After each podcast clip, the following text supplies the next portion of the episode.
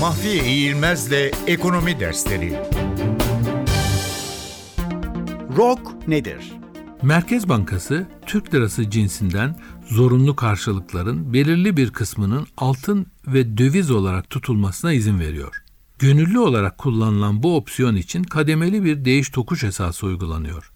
Her bir birim Türk lirası zorunlu karşılık düşüşünü telafi etmek için bankanın ayırmak zorunda olduğu döviz cinsi zorunlu karşılık oranını bulmaya yarayan katsayıya rezerv opsiyon katsayısı ya da kısaca ROK deniliyor. Bir banka bu opsiyondan ne kadar fazla yararlanmak isterse katlanacağı ROK da o kadar yüksek oluyor. Bankalar Türk lirası cinsi zorunlu karşılıklar yerine ellerindeki altın veya dövizi kullanarak kalıcı bir şekilde Türk lirası likiditesi elde etmiş olurken Merkez Bankası da Türk lirası yerine döviz veya altın alarak döviz ve altın rezervlerini güçlendirmiş oluyor.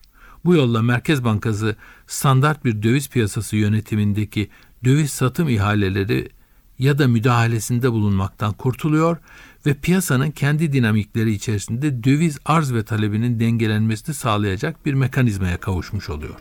ROK, döviz piyasası açısından bir çeşit otomatik stabilizatör görevi görüyor.